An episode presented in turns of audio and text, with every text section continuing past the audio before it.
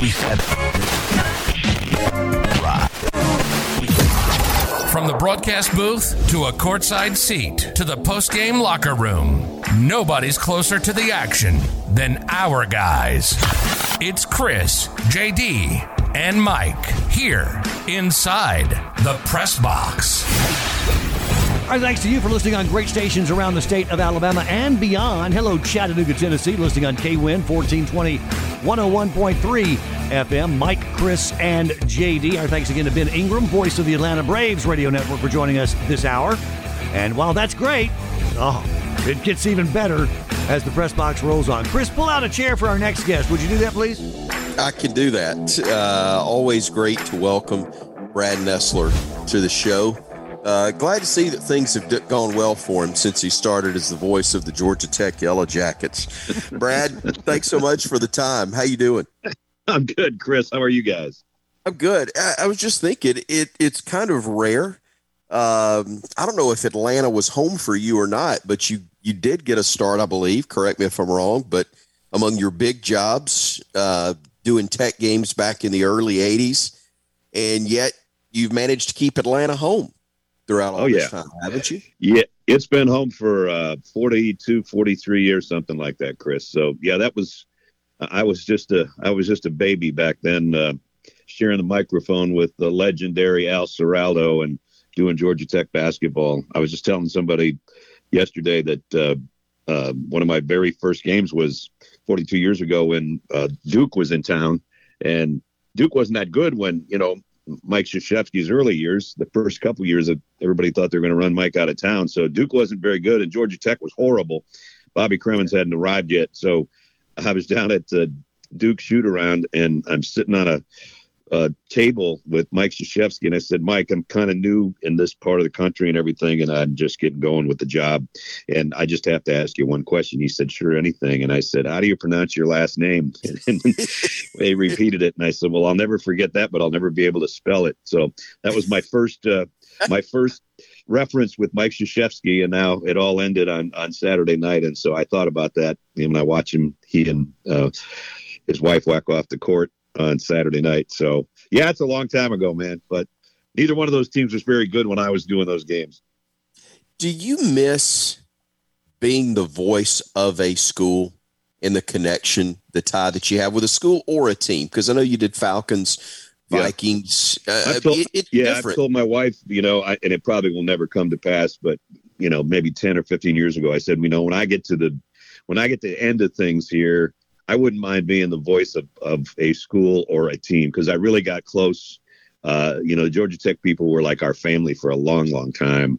Um, all the people that worked there, and and you know, everybody from uh, trainers to you know the team dentists to the secretaries and and the assistants to coaches and all, uh, and and they were like family to my wife too. And you know, we spent one Rainbow Classic out in Hawaii, you know, on Christmas, and we had never been away from even our family, much less away from, uh, you know, being together someplace. And here we are, Christmas time out in Hawaii. It was pretty cool, actually. But uh, Yeah. you know, doing that, and then I was with the Falcons for I don't know whatever six years or whatever, and and you know, most of those players were close to my age, if maybe a couple years older. Jeff Van Note was a lot older at the time, but um, you know, got to be tight with those guys, and now we still are in the same golf tournaments and we keep in touch and we run into each other and have beers and stuff. So from that standpoint, yeah, it's kind of fun to be part of a family kind of atmosphere when you're with one team so much.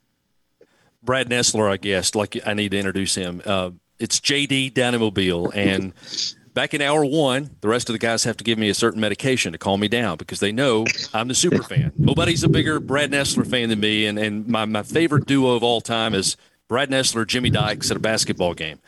I did want to kind of get though into some mushy stuff because uh, part of this show is being all play-by-play guys that form the press box You're right. part of what goes uh, that isn't you get to see parts of the world you get to see arenas and stadiums and cities on somebody else's dime but it also takes you away from family and it's kind of that cats in the cradle lyrics thing but you travel with somebody named Nessler uh, can you tell me about the family connection and at least you don't miss out on some of that by having somebody with you on a lot of those games Yeah, well, um, she's not doing that anymore. But yeah, my daughter was with us for a long time, and so um, and she worked at ESPN for uh, I don't know seven or eight years, and uh, I was still there, and so that was that was really special because especially like uh, SEC tournament basketball, you know, you're together from basically Wednesday to Sunday, uh, and you're you know together all the time, and she's sitting two people over from me, and so uh, yeah, we were that was a great group. I'm looking at a picture right now of Jimmy and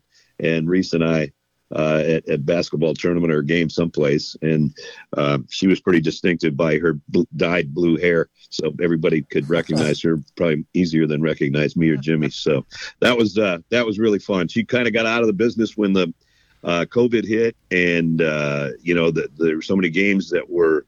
Uh, remote and that type of thing, or guys that were doing them from their basements and all that. And I had all the equipment set up to do it here too, and thankfully I never had to do that. But yeah, that was uh, that was a lot of fun. I missed that, but um, she's still here in Atlanta, so we're we're together all the time anyway. What'd you think? The not just the the, uh, the game last night, but the Final Four as a whole. In a year when we're talking all all of these Cinderellas and St. Peter's is is crashing the party, so to speak. But yet we wound up with four of the four of the biggest names in the history of college basketball that uh, that wound up making it to New Orleans. Yeah, you know, all year long, um, I've been saying that I thought there was 15 teams that could win it because every time I did a game, I thought, well, you know, these guys are okay, and these guys are pretty good, and and these guys might be really good, but I'm not sure. And then, you know, uh, they'd get beat, and we'd switch teams in the top five and the in the top spot, and all of that. And you know, last year it was pretty much Gonzaga and Baylor the whole way, and so you kind of knew that it was going to be one of those, or you thought it would be. And then this year I really thought I think there's a team that can come out of nowhere and and win the whole thing. And I did North Carolina back in.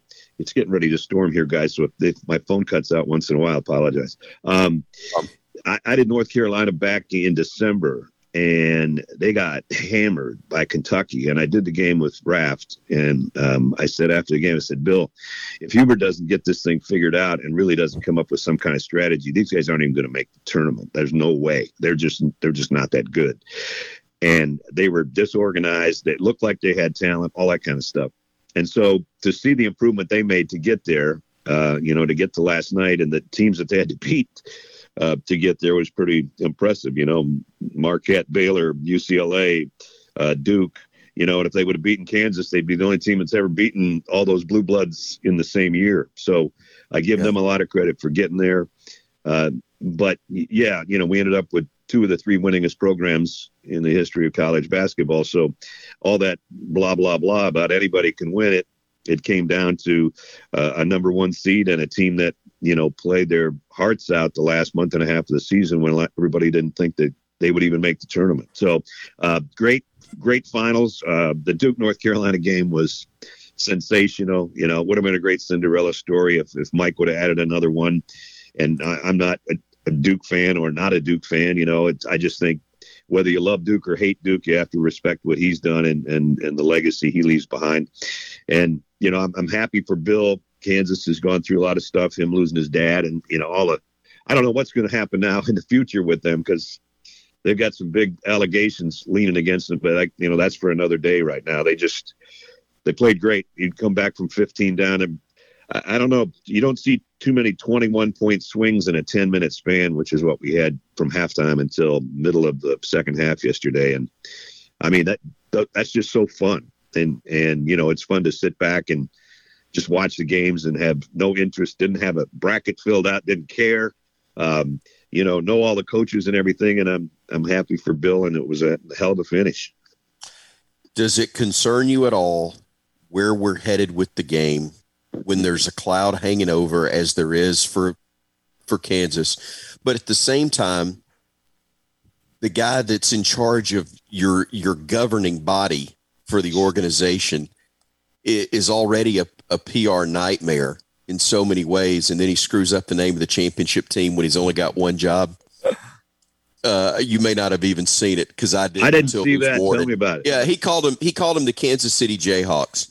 Oh, um, jeez. Um, yes. So he's, you know, yeah. here we are with Mark Emmert already being a guy that nobody, uh, no, I'm not going to say nobody, but very few seem to have a high opinion of. And then he then he's got the one job and he screws that up. So, oh my God, no, I didn't yeah. see that. I I uh, taped, you know, I, I, wanted to see the post game show, and I said, okay, I'm just going to tape it and I'll watch one shining moment tomorrow when I get up. And and I no, I said I didn't see the ceremony, so yeah, that doesn't help much.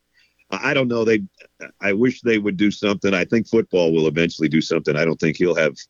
I don't think he'll have any power in football pretty soon. I don't know about basketball, but you know, I, I met him a few times. Don't know the gentleman. Don't want to put him down, but I, I know how messed up everything is and it, it never, you know, they, they didn't ha- handle the name, image, image, likeness very well, and that's still a mess.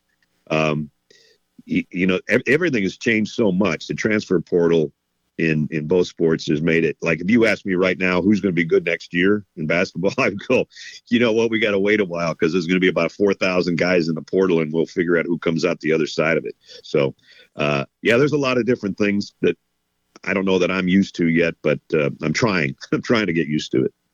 Understand. Well, we're understanding, as a matter of fact, while we're talking, they're they're um, making and marketing some T-shirts with that phrase on it. So, uh, but oh my god, that so, is crazy! I want one of those. That's awesome. Yeah, that's pretty good. exactly. Pretty maybe good. and maybe with Mark Emmert's face on it uh, in the background. But they uh, from college basketball, it's year round in the southeast. That uh, football never takes a backseat for 12 months out of the year, it seems, and can you take us to when you transitioned after Verne Lundquist steps away from the mic as the primary voice of college football for the Southeastern Conference?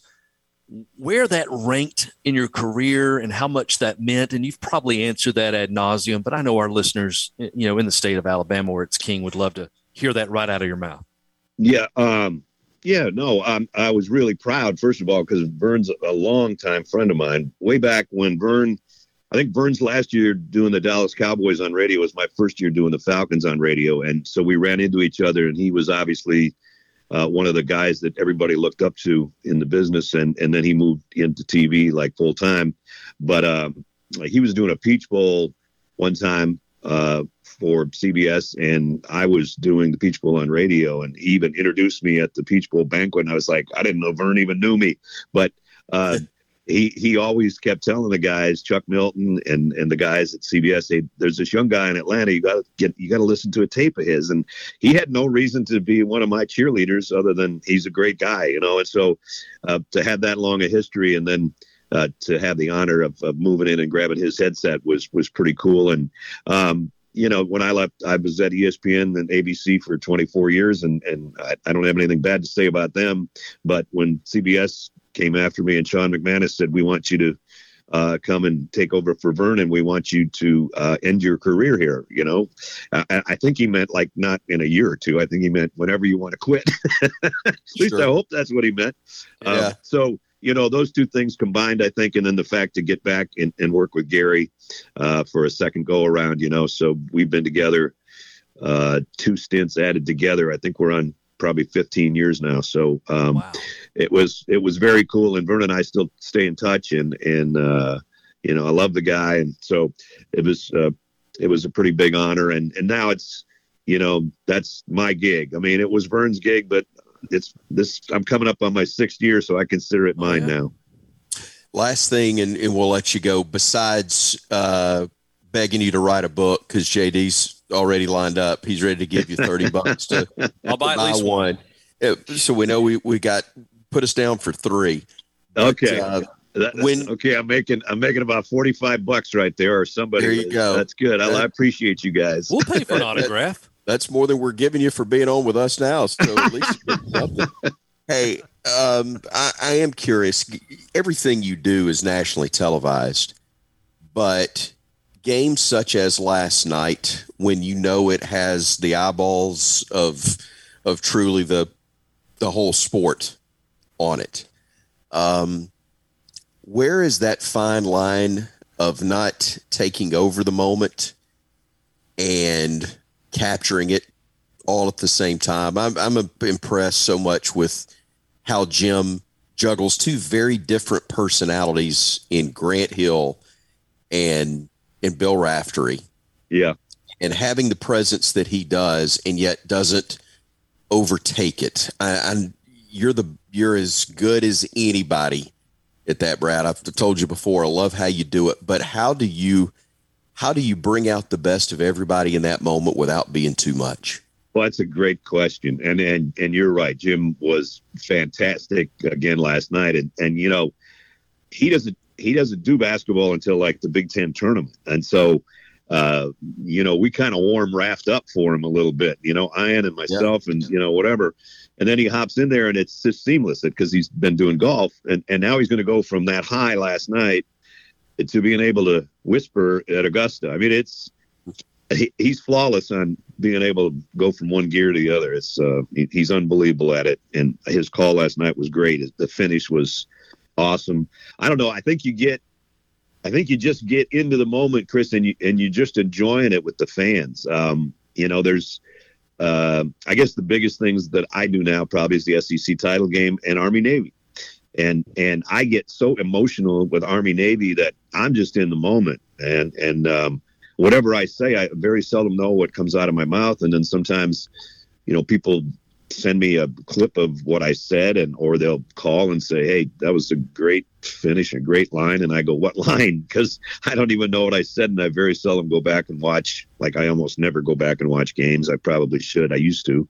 Uh, so, you know, sometimes it's just um, whatever comes out and you hope it comes out right. And uh, you know, Jim has a knack and and I guess the guys that are good have a have a knack of doing that. But there are other guys that think the game is about them and not the game. So as long as you keep it in perspective and think that, you know, people didn't turn in to watch you, they turned in to watch the game. I think that's the best way to go about it. Boy, do we need to have a drink sometime. I just love oh, my. oh man. The hey, wee hours. Thank you so very much. You're very gracious with your time. We appreciate you being on, especially today, and hope to cross paths very soon. You got it, Chris. JD, Mike, good to be with you guys. Talk to you soon. Want to talk to the guys? Hit them up at the contact page, online at PressBoxRadio.com, or find them on Twitter, Facebook, and Instagram at PressBox Radio 1. That's PressBox Radio and the number one. That's how you can earn access to the Press Box.